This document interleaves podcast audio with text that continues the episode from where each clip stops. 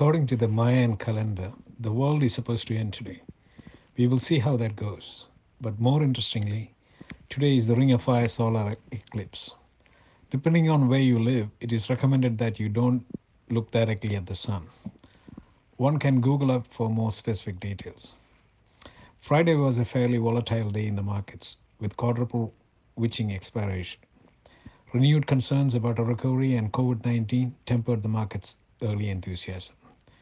Boston Fed President Rosengren said he thinks an economic rebound in the second half of the year will likely be slower than initially expected due to the continued spread of the virus.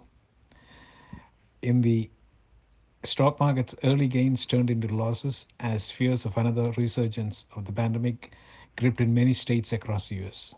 Apple decided to close retail locations again in Florida, Arizona, South, and North Carolina. Meanwhile, President Trump is going through a torrid week. While he's holding a campaign rally despite concerns over public health, it is reported that six of his volunteers are already infected with the virus. Around 100,000 supporters and Black Lives Matter pro- protesters are to be in the area around the site of the rally.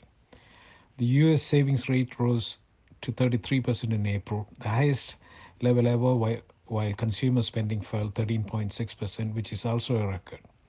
The high income Americans are hoarding their wealth.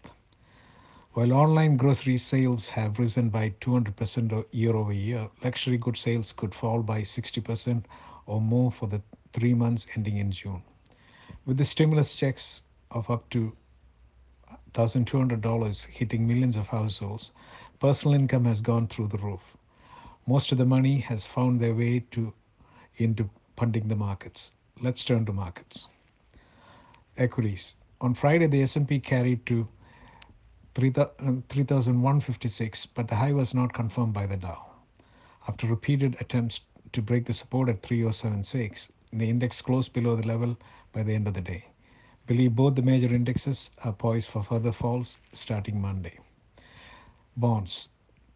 Bonds are undergoing some subdivisions, but think prices should be capped under 178.15 for the next leg down. Euro. Euro is playing to book.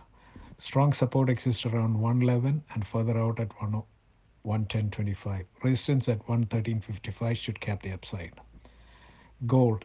After a long sideways trading, gold closed at the highest level since May 20. As outlined before, our key before our key levels to the top side are 1765 and 1800.